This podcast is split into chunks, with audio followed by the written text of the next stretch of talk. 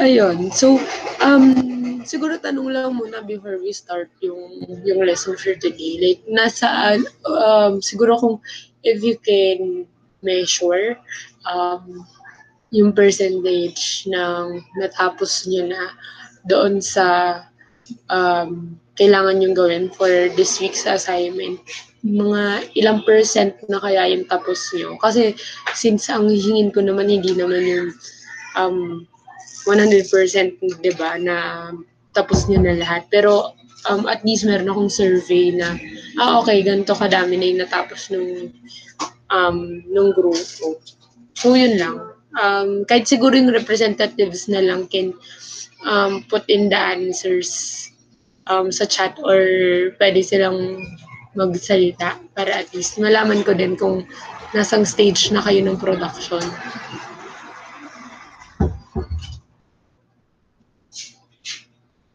Ongoing pa rin po yung paggawa ng infographics and PowerPoint. Okay. Sige, basta may makita lang ako ngayon. Pakita nyo lang sa akin kung ano yung, um, kung ano na yung nagawa ninyo. Um, Yeah. Um, how about the others, yung ibang grupo? So far, apat yung grupo for this class. Lahat naman sila, lahat naman kayo ay nakapag-submit na nung list. So, um, I know that you are all working. So, yun ha. Um, yung iba, um, ibang groups, kamusta naman? Nakagawa na po kami ng second, ng dalawang PowerPoint and an online activity. Good. So, Um, sino pa?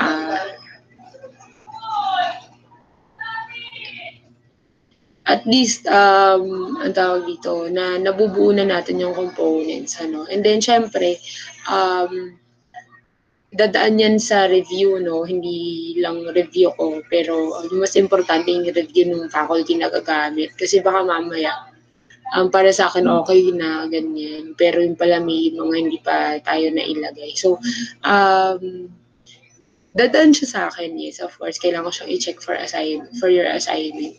Pero yung mas importanteng mapagkunan ninyo ng opinion about what you did will be the faculty. Okay? So, yun. Um, sige, so proceed na tayo with the lecture. Um, Wait lang. Ayun.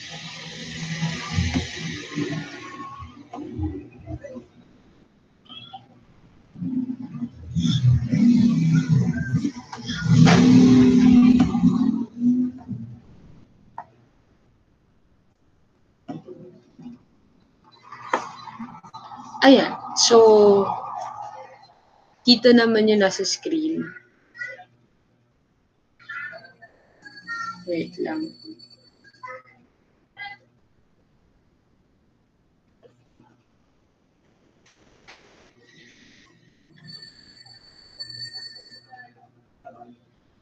Wait lang guys ha.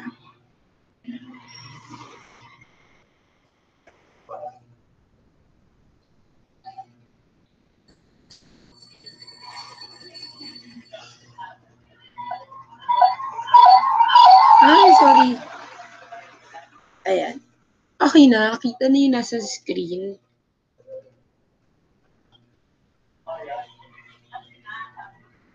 Okay.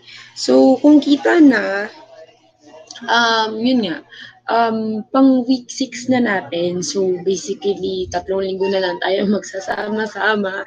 Gusto nyo ba yon Matatapos na ang ating term of hope. Um, and yun nga, um, ang tawag dito, uh, moving forward no, towards the end of um, the completion of this subject, um, kailangan meron pa tayong syempre i-discuss. Hindi lang naman text or image yung ginagamit for learning. ano um, Isa sa mahalagang components um, ng pagtuturo ay syempre audio, di ba? So, for example, dito sa klaseng ko, um, yes, nag-upload ako ng mga PowerPoint, nag-upload ako ng handouts, pero um, madalas yung meet nung pinag-uusapan natin ay um, nandito sa discussion and you can only access it through audio, di ba?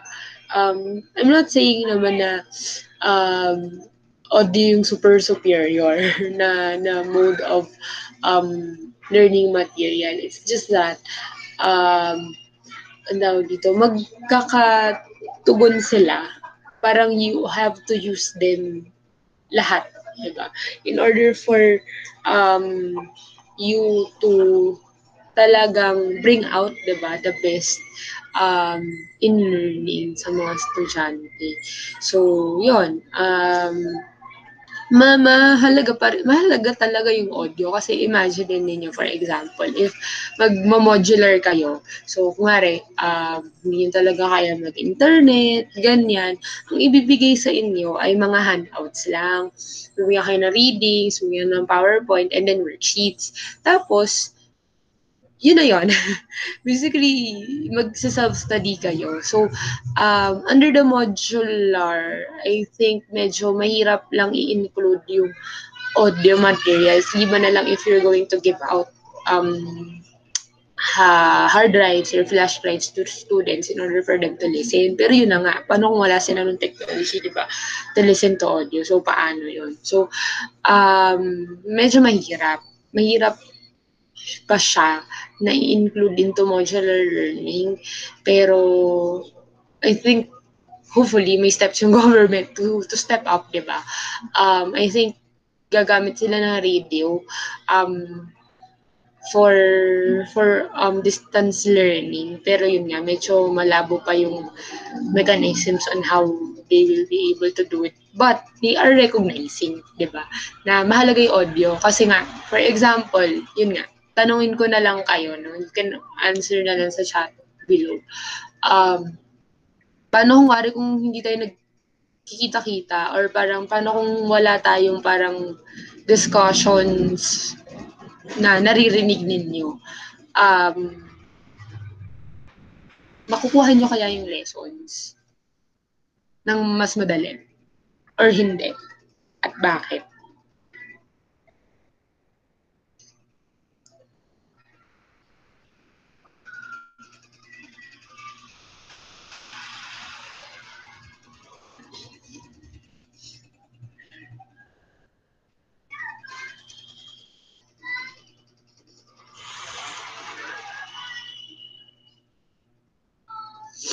Sorry.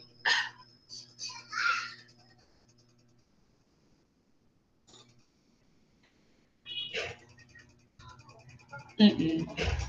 For example, kung wari mga ano, mas engaging po kasi pag may audio, mas mabilis ma-process ng pandemic as opposed pag nababasa lang. And that's correct kasi 'di ba? Um according na nga din sa theory of multimedia learning, pinag-aralan natin three weeks ago, 'di ba? Um um, the more na ginagamit mo yung senses mo in learning, mas na-engage mo yung utak mo at mas nasa-store niya yung, mem- yung, yung information. So, yun din siya, no? So, um, kailangan stimulate din natin yung sense of hearing natin in learning kasi mas yun nga mas na-acquire mas nakaka-acquire tayo ng mas maraming knowledge um through audio although it's fleeting diba so yan, thank you. So, ito yung susubukan natin pag-aralan today, no? So, what is the implication of audio materials to teaching and learning? So, ano nga ba natin siya ginagamit? Ano yung mga practical ways um, in using audio no, for for teaching and also for learning um, sa sa point of view naman ng mga estudyante. So, let's define lang, no, bigyan lang natin ng definition yung, yung sound. I think there are others na nakapag-digital sound production na. Correct me if I'm wrong. Pero I have a student here, pero wala siya ngayon dito na nag DSP under me. So, I think you're familiar with this already, so I will not really elaborate more on this one. But um, in in divining what source is, this is a kind of energy, no? So para siyang katulad ng light. So um, sound is also a form of energy, no? Created with something um, vibrates. So kung nga kung i ang tawag dito, kung ilalagay ninyo yung kamay ninyo doon sa inyong leeg and then try to speak mararamdaman ninyo na nagba-vibrate yung inyong leeg. Kasi yun nga, um, doon nakakapag-create ng sound no, through the vibrations. So, yun, um, sound vibration must travel through matter and then madalas sa air siya uh, um, nangyayari. Um, mas mabilis kasi yung pag-process ng sound through airwaves kasi hindi siya bumabangga um, with other um, ang tawag dito, other forms of matter. Kaya kung wari, kung, at hindi ko alam kung ginawa niya to ng bata, no? pero kung wari, kami dati, naglalaro kami sa swimming pool ng mga pinsan ko, pag yung, basta meron kaming game na ginagawa. So parang kumakanta kami sa ilalim ng tubig and then we will try to guess kung ano yung kantang yon. Pero yun nga, dahil nga um, mas mabagal yung pagdaan ng sound vibration through water, nagiging muffled yung sound.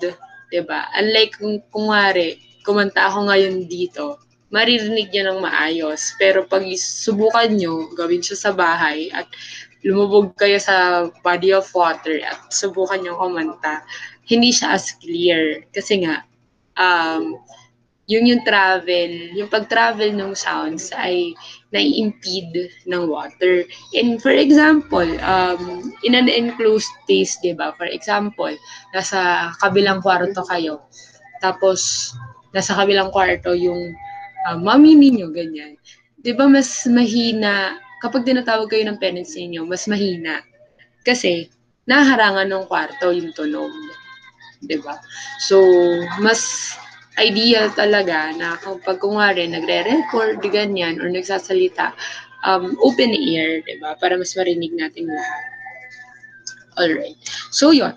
And then, yun nga, this is also the sound no, within the acoustic range available to humans. Marami tayong hindi naririnig na tunog. Ano. For example, um, dogs are more sensitive diba, than us. No? Mas nakaka-pick up sila ng mas maraming um, sounds because of their um, acoustic range. So for example, um, kayo ba ay, ang tawag dito, um, sorry ah, sorry for that, medyo TMI ito. Pag nandiligo ba kayo, nagsha-shower kayo, gumag, ang tawag dito, nag, ginagamit nyo ba yung phone niyo para meron kayo pang sound trip? Tapos, napasuhan ng tubig yung inyong phones na experience niyo na ba yon ever? Ayun. So, sino pa? Baka meron pa dito. Kasi ginagawa ko din siya.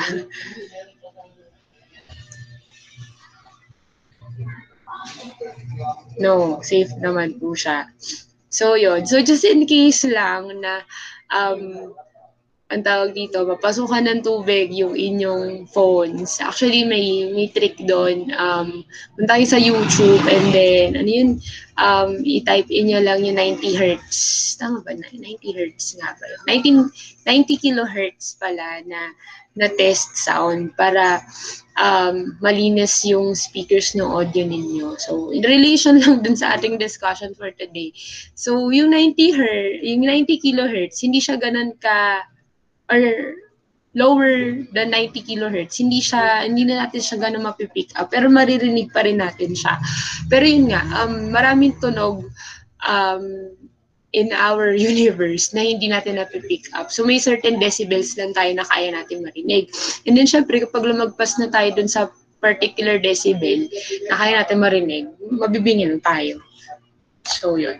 And then, um, tawid lang tayo, no? Moving forward lang to um, the materials that you will be doing. So, audio media yung gagawin ninyo. So, um, ano nga ba yun, no? These are materials or sounds that are transmitted, produced, or received, no? Through high fidelity waves that are heard through certain equipment. So, for example, um, kapag nagsasalita ako at hindi ko siya nare-record, hindi ko siya ma-record, di ba? So, kailangan ko na equipment to record my voice, such as yun nga, yung phones natin ay capable na of recording, di ba? Even our laptops or uh, kung nga kung mas pag-uusapan natin yung talagang ginagamit sa studio or sa field. So, mga H1, H4, H6 recorders yan. Um, or for example, kung sa studio yan, um, kailangan mong gumamit ng equipment na pipick up dun sa tunog, which is um, not condenser. Oh, I forgot the term. um, nakalimutan ko yung term, for, for yung equipment na ginagamit lang, no, in translating yung um, sounds that we produce ano into digital data. Kasi yun siya, digital data na siya. Once na tumalon siya from our our body through the through condenser, dadaan siya sa mic, and then um, dadaan siya dun sa particular converter na yon kino-convert na yung sound that you are that you produce or that you create through ay to digital data. So, naging binary codes na siya, di ba? Kung, kung tutuusin.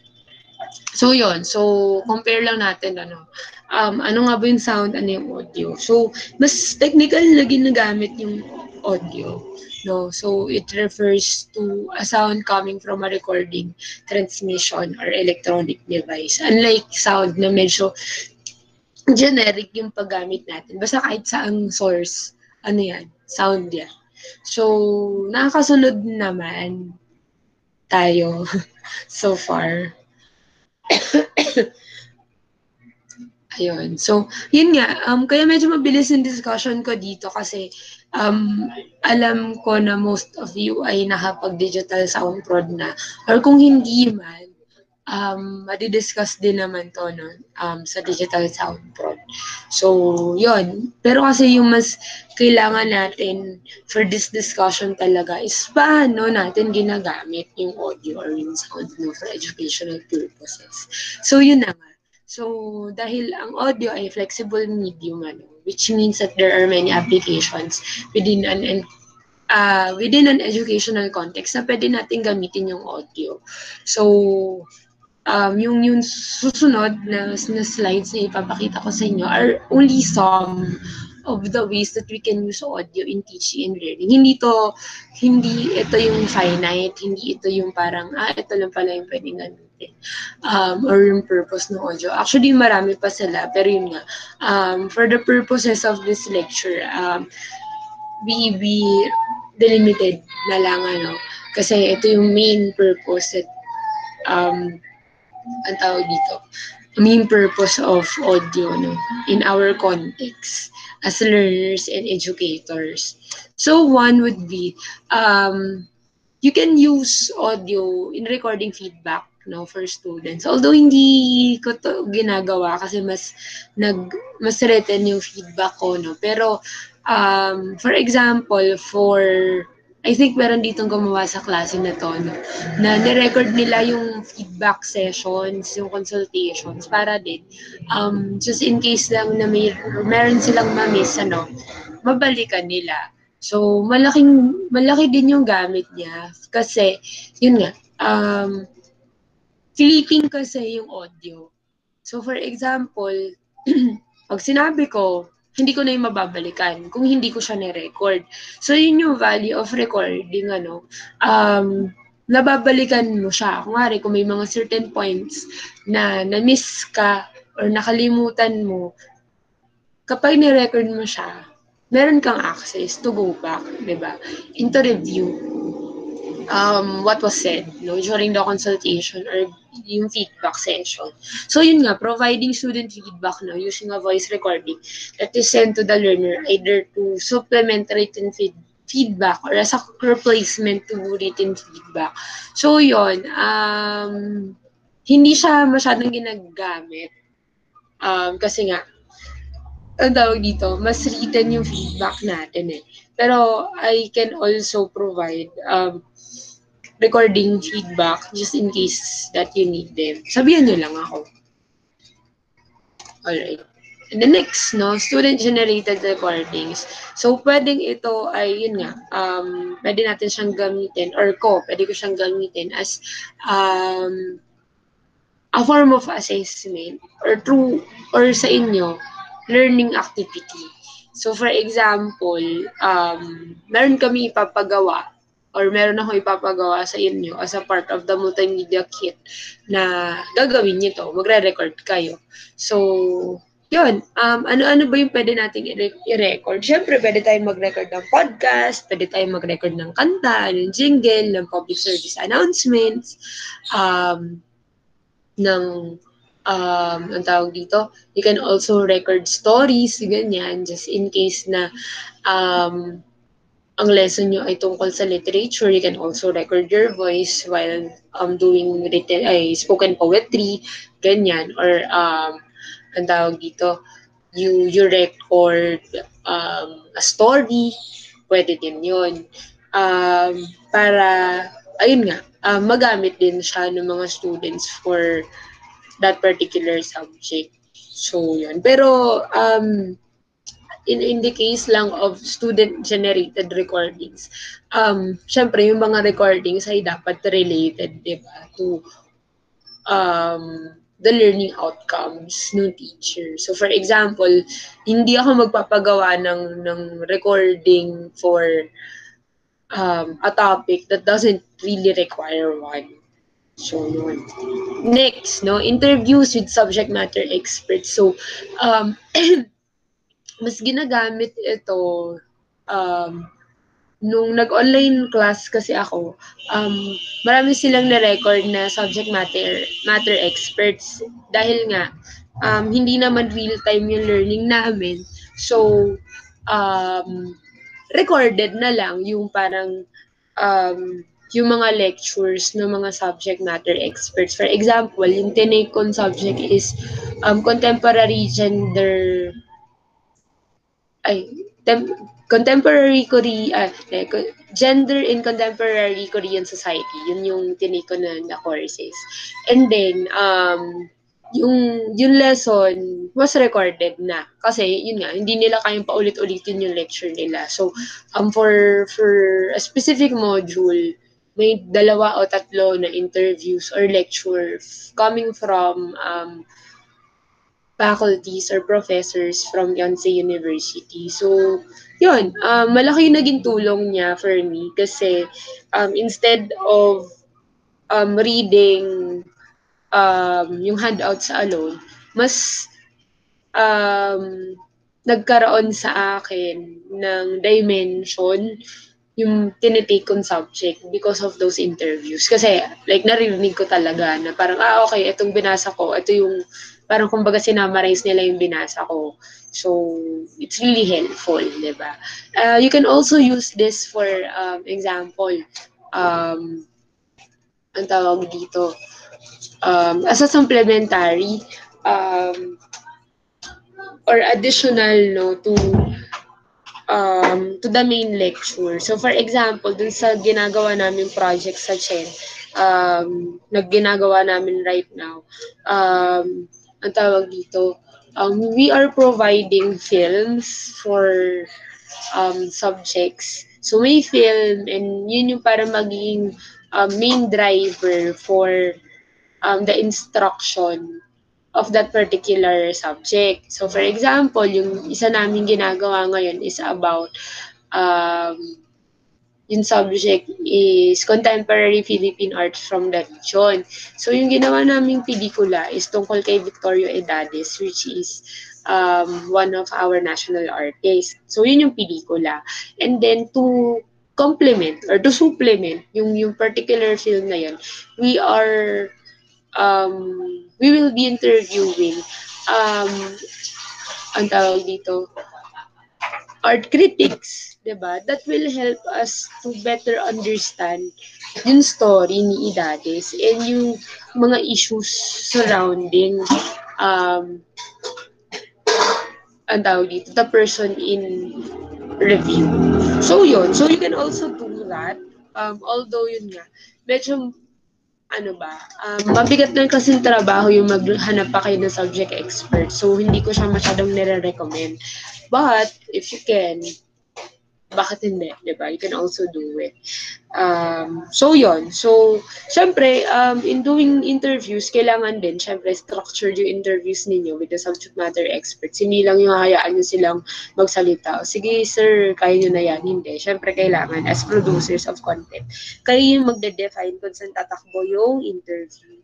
Kaya, medyo mabigat ito. Kung gagawin ninyo ito, kailangan ipa-review nyo sa akin yung tanong um, para at least makita ko yung flow ng interview. Okay, nakakasunod pa naman so far.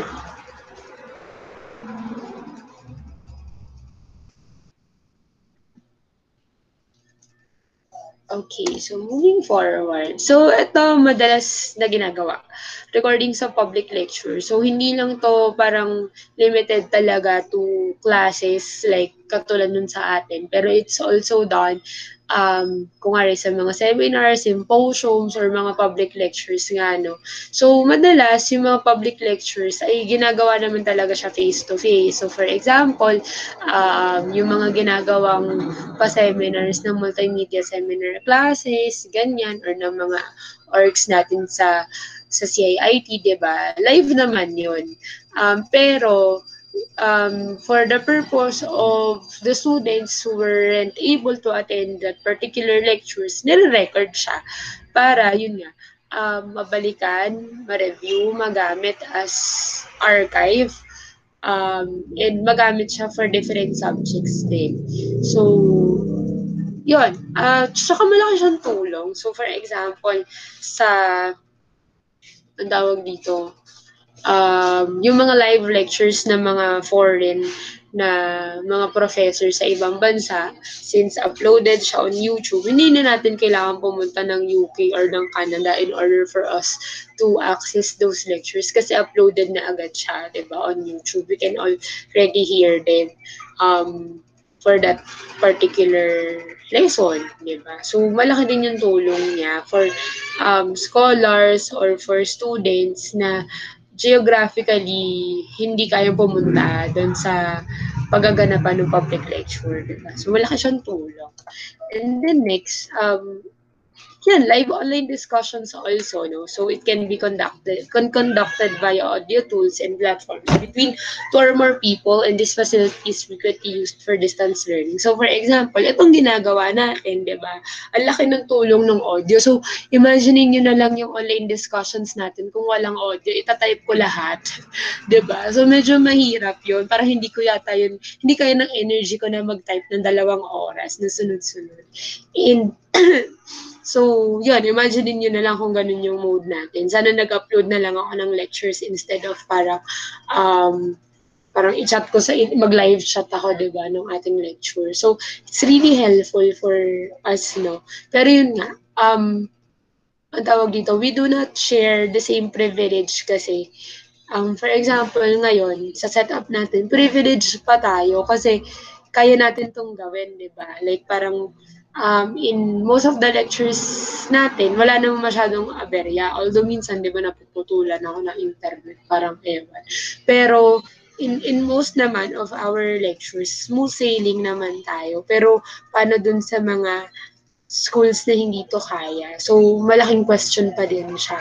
And for the students also na hindi kaya. And um, nakikita niyo ba to sa Twitter? Parang ay, ay medyo nakakalungkot siya na parang ang daming nagpapakall for donations, di ba, for students in order for them to buy laptops or smartphones for um, yung online learning. So, it goes to show how unprepared we are um, ang tawag dito, in in distance learning, yun, swerte pa, swerte pa rin talaga yung institution natin kasi we can um, siguro yun nga, may, may drop lang of enrollees, pero unlike other schools, diba, or other institutions na talagang um, mahihirapan in doing live online discussions because they don't have the equipment. Diba? So, for example, dito, sobrang basic pa lang nung ginagamit ko kasi para nakakabit lang yung um, yung headphones ko dun sa laptop ko. Ganun lang siya kadali. Pero for others na medyo mas sophisticated, mas yan, gumagamit na talaga sila ng audio equipment, di ba? Um, meron na silang sariling condensers and then um, meron silang sarili na workstation no, for their audio. And then next, no, podcast. Ayan. So, pwede din yan. So, um, ang tawag dito, um, pwedeng recorded ito, pwede itong hindi live, para at least merong um, ability yung magpo-produce ng particular content to um, to edit yon their content no before nila ilabas. Um, pero sa akin yung ginagawa ko kung kung nadadaan kayo sa Spotify ko, talagang kung ano yung naging recording natin, yun, yun lang siya. So, medyo tamad pa yung paggawa ko ng podcast, no? Kasi, parang for the purpose lang naman siya of your review. Pero kung nga once na mag-produce ako ng sarili kong podcast talaga, kailangan dumaan yun talaga sa proseso ng editing. Hindi po, hindi, uh, ang tawag dito, hindi siya yung parang, kung ano yung talagang na-record ko, yun yung ilalabas ko. Kailangan parang, um, yun, dumaan siya sa process ng editing para medyo mas malinis pa siya? For for my audience. Alright. So, yun. So, ayun. Um, madalas dito umiikot yung ating um, practice of um, using audio in educational learning through podcast, audio podcast. So, madalas yun nga, audio siya or video file, recording, di ba? Usually part of a team series no, that can be downloaded from a website to media player computer. So, for example, um, ang tawag dito, ako meron ako sinusundang podcast on Spotify on Marxism, ganyan. So, um, usually, hindi ko na siya kailangan i-download kasi nga it's on Spotify already. Pero um, there are a lot of websites that um, ang tawag dito, na mas yun yung specialty, talagang um, downloading podcast. Like for example, Podcast Dean, ganyan, Bandcamp, ganyan. So, mas yun siya. Um, and then, yun nga, compared lang to a video file, mas tipid ito, no? Mas tipid yung bandwidth ng audio podcast compared to a video file. Like for example, um, yung yung part, yung typical na video content, kumari, kung magsaspan siya ng 1 hour, minsan pumapalo siya ng 1 to 2 gig. Pero yung sa audio file, pinakamalaki na yon yung 200 megabytes sa isa or hanggang dalawang oras. So, malaki yung difference niya. No? So, parang in terms lang of online learning or parang identifying kung ano talaga yung mas pwede no in our context na mas accessible for students mas accessible talaga yung audio podcast compared to video. So yun. Um sorry naglo-load. So this is an example of um, a video podcast. So, meron silang um, counterpart no, na audio equivalent on Spotify. So, yun, hindi ko na to papalabas sa inyo kasi um, we are uh, dito, running out of time. So, yun. Pero so far, do you have any questions?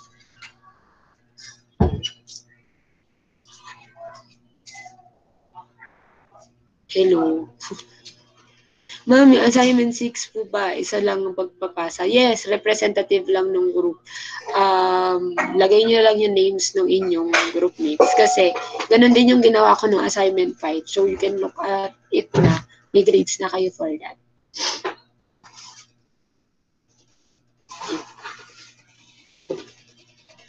So, yeah. So, ito na ngayon yung phase no, of um, audio learning in the time of pandemic, internet radio or podcast no on demand. So, um, kasi ang hirap din naman for the faculty, ay for, for the institutions to push for talagang face-to-face learning.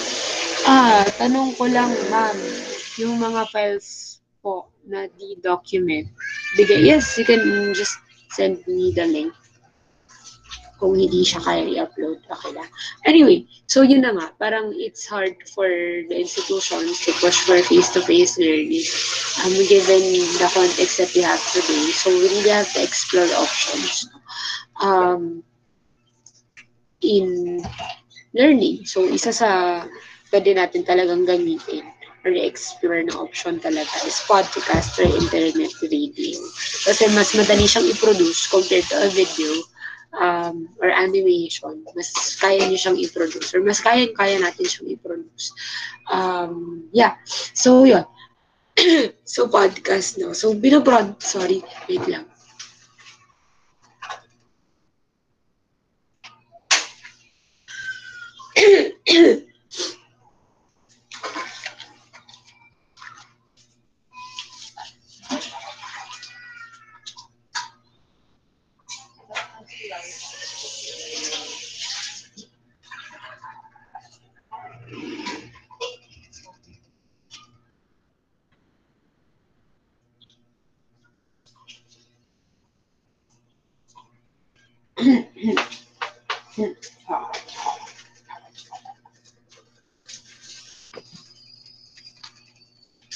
Ayun, sorry. Hello. Andiyan po ba kayo?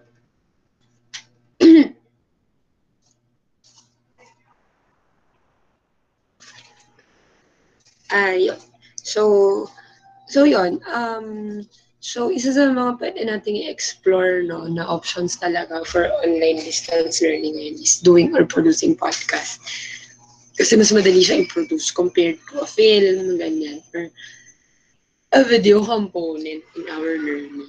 So, and even like, kahit hindi man online learning, ano, so, kung narinig niyo naman yung Undersecretary ng DepEd, no, si um, Leonor Briones, um, they are exploring, di ba no, um, radio for talaga modular learning. So, ginagamit, actually ginagamit na siya no 1980s pa lang. Um, there are different LGUs na gumagamit talaga ng radio for um, modular learning.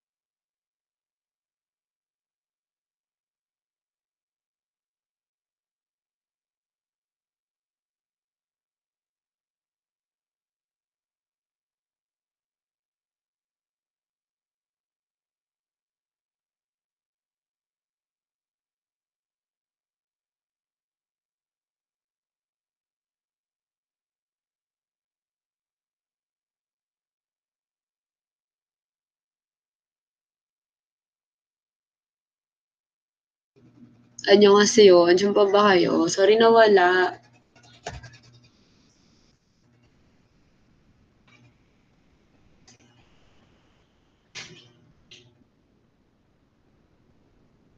Ayun.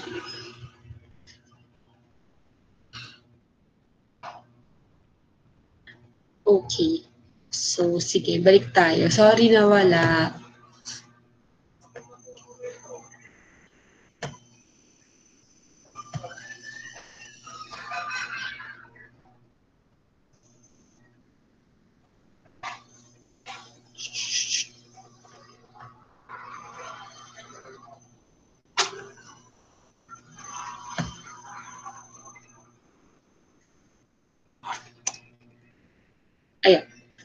So, sinipin lang natin, ano, kung rinig naman ako, okay naman, kita naman ng screens, ganyan.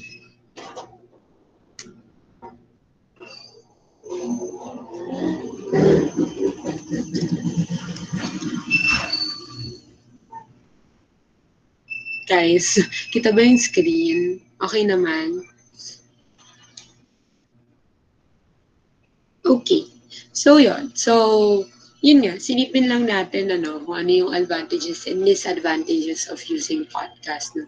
So, mas portable siya talaga. Kasi yun nga, mas tipid yung kanyang bandwidth na nakakain no, compared to video. No? So, yun. And then, parang, kung if you have Spotify, um, pwede mo nang i-access. And then, um, portable siya in a sense, like, for example, um, makinig ka ng isang podcast or makinig ka ng isang audio recording, di ba? Tapos, you can um, do simultaneous activities, no? Pwede kang maghugas ng pinggan, pwede kang maglaba, magluto, kumain, di ba? Unlike, for example, if you're watching a video, kailangan talaga tutok yung focus natin in watching a video and then hearing the audio. Although, ngayon, parang medyo na, kaya na din nating mag-multitask, di ba? So, sino dito yung parang habang nag-Netflix, nag-phone, ganyan, or may ibang ginagawa?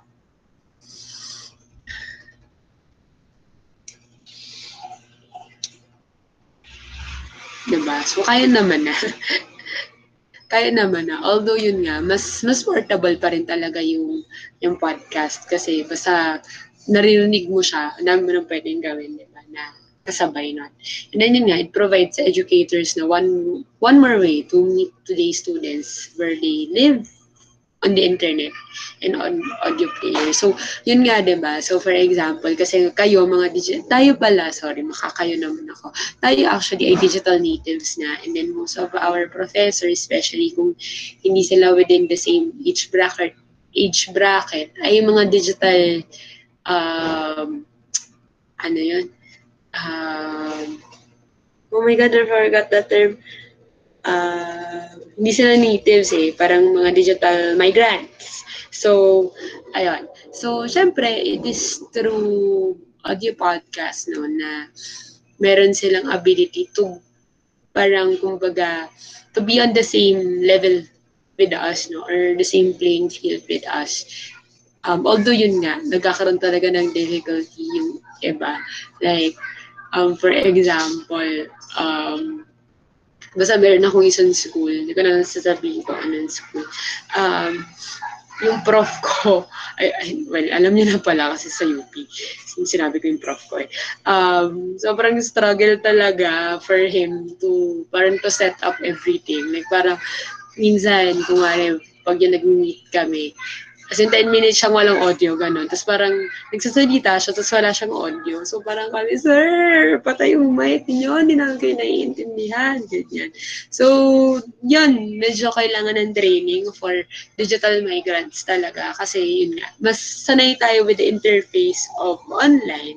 Unlike sila na talagang mas, um, mas siguro comfortable talaga sila in doing face-to-face learning kasi yun talaga nakasanayan nila. No? So, barriers to adoption and cost are minimal. So, yun. Um, basta meron kang recording, kuwari may smartphone ka, may laptop ka, or parang any audio recording device, okay na yun. Tatakbo ka na, di ba? Um, hindi naman kailangan dito ng sobrang sophisticated na software. Liba na lang kung talagang um, medyo mas meticulous kayo doon sa pag-produce ng inyong audio content. So. And then, yun nga, very simple lang siya to set up, di ba? Parang, ang tawag dito, ako, I'm also planning talaga to have a podcast. So, um, ang tawag dito, mas madali siyang gawin, mas madali siyang i-produce no, compared to a video na kailangan ko pang mag-shoot, kailangan ko mag-edit, kailangan mag-pre-prod ng malala, ganyan. Unlike sa podcast na basta maayos yung pre-prod mo kahit isa o dalawang araw na pre-prod, tapos shoot, mag, tawag dito, mag-record ka ng podcast mo, tatakbo ka na. And hindi niya kailangan ng sobrang daming tao na involved. Yeah. So yun, for the disadvantages naman, syempre, kailangan mo ng bandwidth. Um, yung sinasabi ko kanina, mas konti yung bandwidth niya, pero bandwidth pa din yun. So for example, yun 200 MB yung kailangan ninyo in order for you to download um, a one hour, an hour or two hours worth of podcast. Um, mas tipid, mas, hindi ko lang sure ah, kung mas, um, mas makakatipid kayo sa bandwidth kung i-stream siya sa Spotify. So, yun, kailangan nyo pa din ng, ano, kailangan nyo pa rin ng internet access talaga in order for you to, um, to access yung online podcast. Yun. For, for modular learning, hopefully, yun nga, mag, provide sila ng flash drives or hard drives or students and teachers, di ba? Pero medyo mukhang malabo yun kasi mahal, mahal bumili. 'di ba, ng hard drives or flash drives. So 'yun. And then one thing no for for a podcast dahil linear siya um, walang opportunity yung students or yung listeners to give feedbacks, lalo na kung hindi live yung podcast. So, kung ano lang yung sinabi nung nagpa-podcast, kung ano lang yung sinabi ni teacher, yun lang. Kasi nga, walang feedback mechanism yung podcast. Di ba na lang nga kung they will go on live. So, yun. And then, most podcasters before, actually before, unlike ngayon na medyo mas um, affordable na kasi bumili ng equipment, no?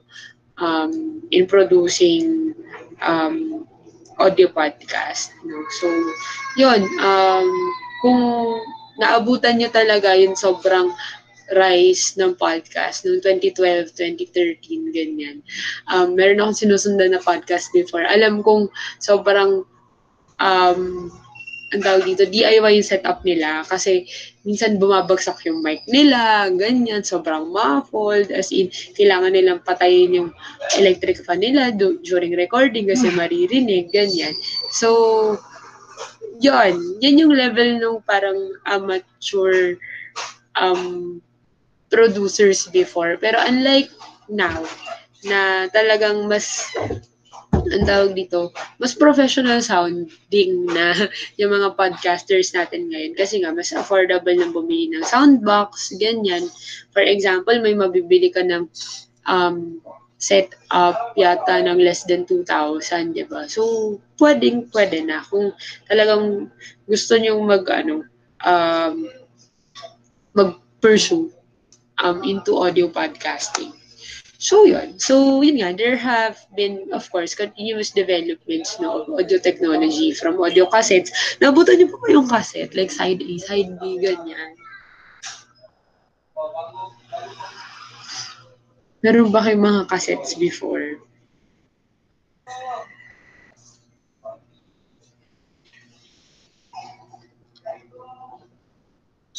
Ayan, di ba? So, ayun. So, at least naabutan naman natin. And then, of course, Walkman, yan, may mga dala-dala kayong mga CDs, ganyan. So, imagine din natin kung yun yung ating gagamiting technology for online learning. No? So, medyo bulky siya talaga. Di ba? Medyo mahirap siya na i-produce kasi like physically, kailangan mo mag-produce ng cassette um, kailangan mong bumili na napakaraming cassette, ganyan. Unlike kung wari, kung online, di ba, na parang um, once na ma-upload mo siya on Spotify or sa other podcast websites, yun na yun, di ba? Parang kailangan na lang talaga ng internet to access those. No? Um, yun nga, the pedagogical characteristics of audio no, have remained remarkably constant over a fairly long period. So, ginagamit, um, ang tawag dito, simula kasi, ginagamit na talaga siya no, for for learning. Pero yun nga, mas vast yung paggamit ngayon kasi mas kaya na nating mag-produce, diba? Mas kaya na nating mag-record, mas kaya na nating mag-distribute. Kasi yung importante, distribution eh. Um, kasabay ng production, kailangan syempre i-distribute mo yung gawa mo. And mas madali na siya through internet. Um, pero yun nga, privilege pa din yun. Diba? Kasi hindi lahat ay may access sa internet. Hindi lahat ay may laptop, hindi lahat ay may smartphone. So, um, hopefully, of course, in the near future, di ba, na um, magawan talaga ng um, paraan di ba, na lahat ay magkaroon naman ng access to internet or lahat ay magkaroon ng um, device in order for them to listen or record um, audio podcast. So, yun. Um, siguro daan lang, no, pasadahan lang natin mabilis yung elements of sound design that you will, uh, of course, use, no, in producing podcast. So, syempre, kailangan natin ng dialogue, di ba? So, ano naman yung, parang ang weird naman ng audio podcast kung puro transition lang or puro sound effects. Wala doon yung meat of the discussion. Wala doon yung meat of the discussion. Nasa dialogues yun, no? And then, in order for us to, um, para lang magkaroon ng another dimension yung ating podcast, syempre, pwede nating lagyan ng um, sound effects or music, di ba? Um, yung, yung podcast natin. Para hindi lang dialogues yung meron. And then, of course, there are other, di- ay, there are other podcasts kasi na parang nag, bibigay ng break within um, their podcast. So, yun, um, pwede yun through um, sound effects or music. Yun yung gamitin ninyo no, as a transition from one talking point to another din or yun nga, kung magbibigay kayo ng break in between, pwedeng gamitin yung music. Diba? Para lang may hinga din yung inyong podcast. And then, syempre, ano, um, silence is also an important thing um, in in podcast. Kasi, imagine ninyo kung kumare, tuloy-tuloy, tuloy-tuloy lang ako nagdi-discuss dito, diba? So, parang medyo mahirap din yun. Um, kailangan nyo din ng silence in order for you to process yung information. Kaya for example ako, di ba, tinatanong ko kayo from time to time kung nagagets ba, naiintindihan, para at least nagkakaroon din kayo ng moment to, ano, um, ang tawag dito, to absorb yung information that's being given to you. So, yon So, in relation to that, naiintindihan pa naman ako.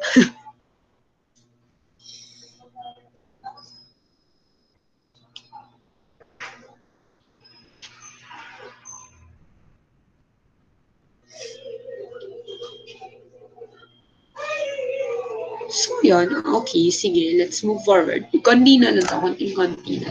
So, yeah. So, nga um, of course, kailangan din natin uh, maintindihan yung basic principles of sound design. So, syempre, mixing, di ba? Kailangan, um, for example, um, kung mag maghahalo-halo tayo, di ba, ng iba't ibang um, sound el- elements doon sa ating podcast, kailangan malaman natin kung ano yung ating priority, di ba? So, for example, sino yung dapat mas malakas in this particular period. Kumari, nagka-transition ka from one um, topic to another. So, syempre, kailangan mas malakas yung tunog ng transition mo kasi yung tunog ng ambient sound or yung tunog ng host mo. Diba? So, yun. Um, and then, pacing, syempre.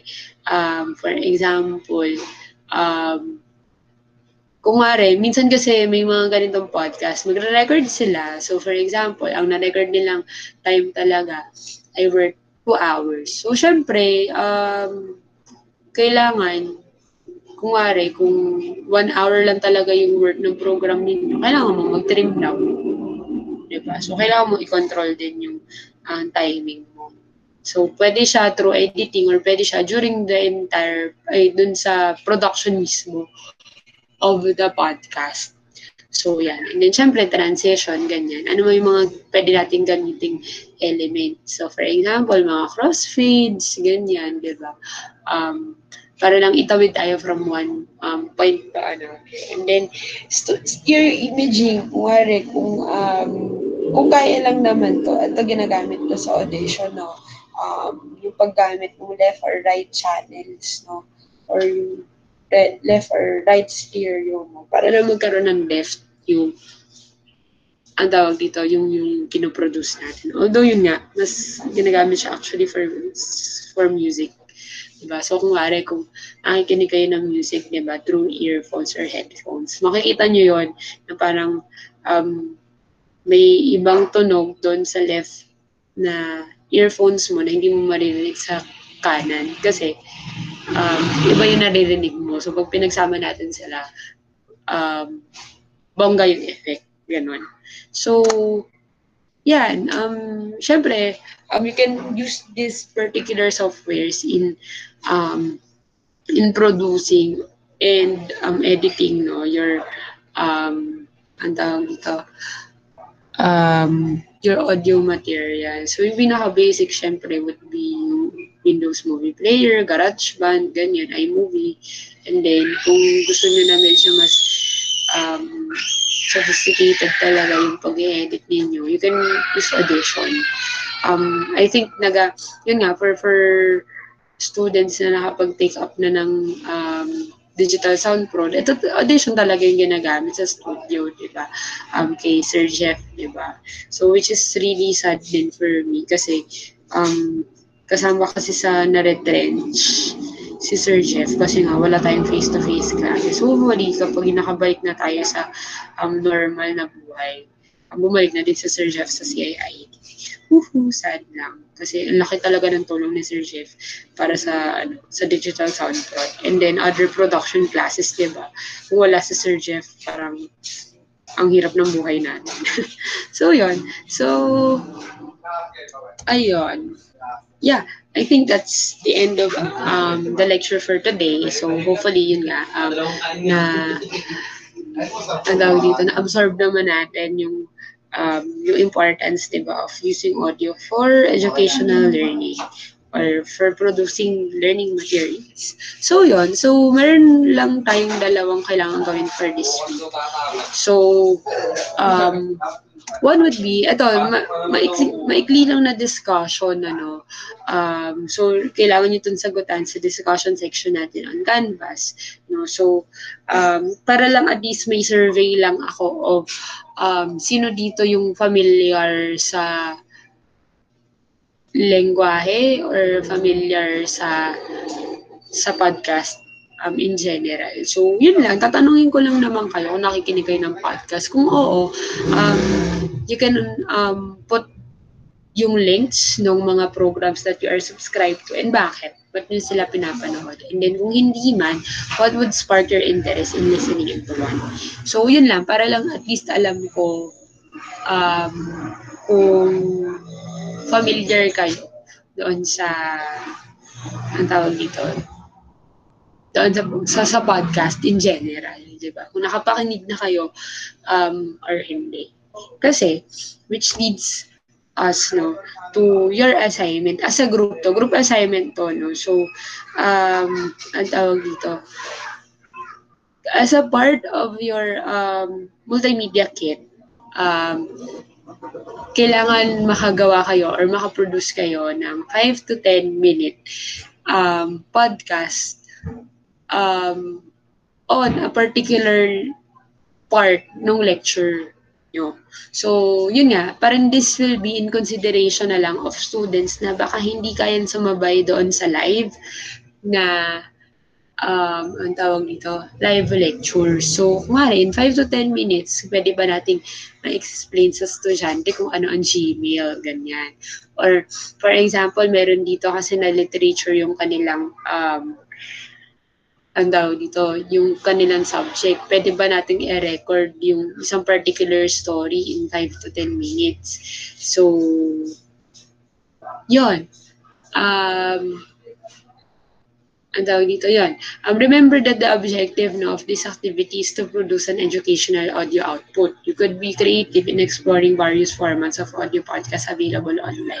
So yun nga, pwede na, yun nga, um, recording talaga siya of a piece of literature, kumari kung literature yung subject, or pwede siyang parang discussion, pwede siyang parang primer type na parang talagang um, bibigyan nyo lang kami ng overview of that particular lesson, Diba? In 5 to 10 minutes, maintindihan agad natin yung lecture um, by listening to that podcast. So, yun. So, should you have any questions for this particular type of assignment? Um, yun nga, pwede naman through consultations to. And I will um, approve your topics then as well. Pero yun nga, um, you can also consult with the faculty or your case study kung ano yung pwede nyong gawa ng um, audio material. So, ayun. Um, questions so far? Baka lang may mga katanungan, ganyan. Regarding this assignment. Kalko!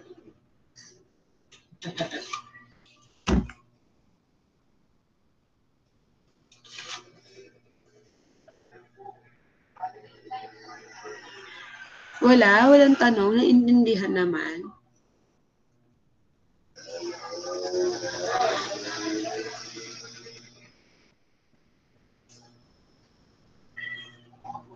Hello?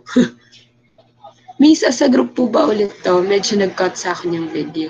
Yes, as a group yung assignment. And then yung discussion is individual. As a group ito. Klaro naman. Okay, so sige. How about the others? Wala may tanong, ganyan, for clarification. Although yun nga, kung nga kung meron kayo mga tanong na parang lumabas lang after this discussion, pwede naman through consultations niyo itanong. Wala nang problema.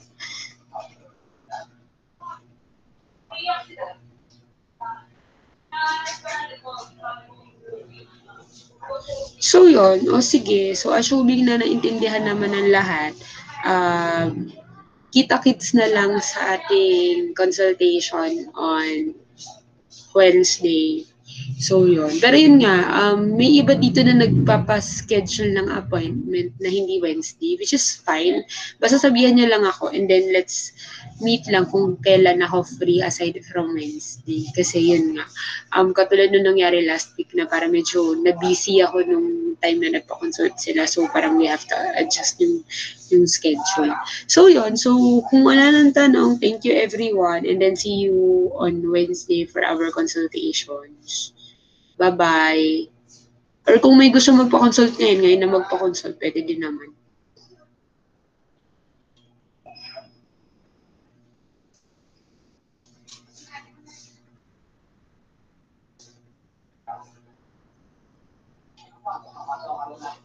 Thank you.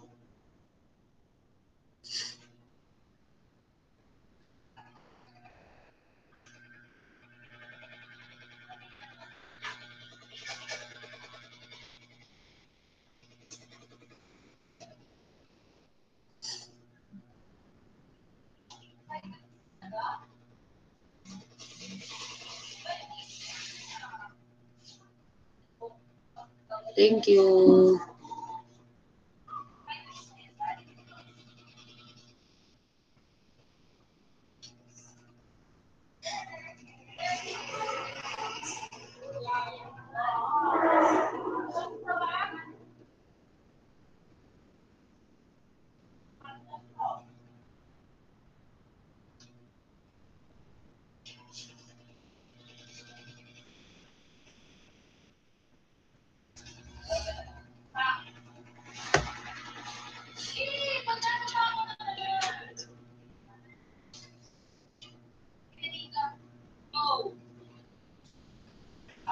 To take day by day.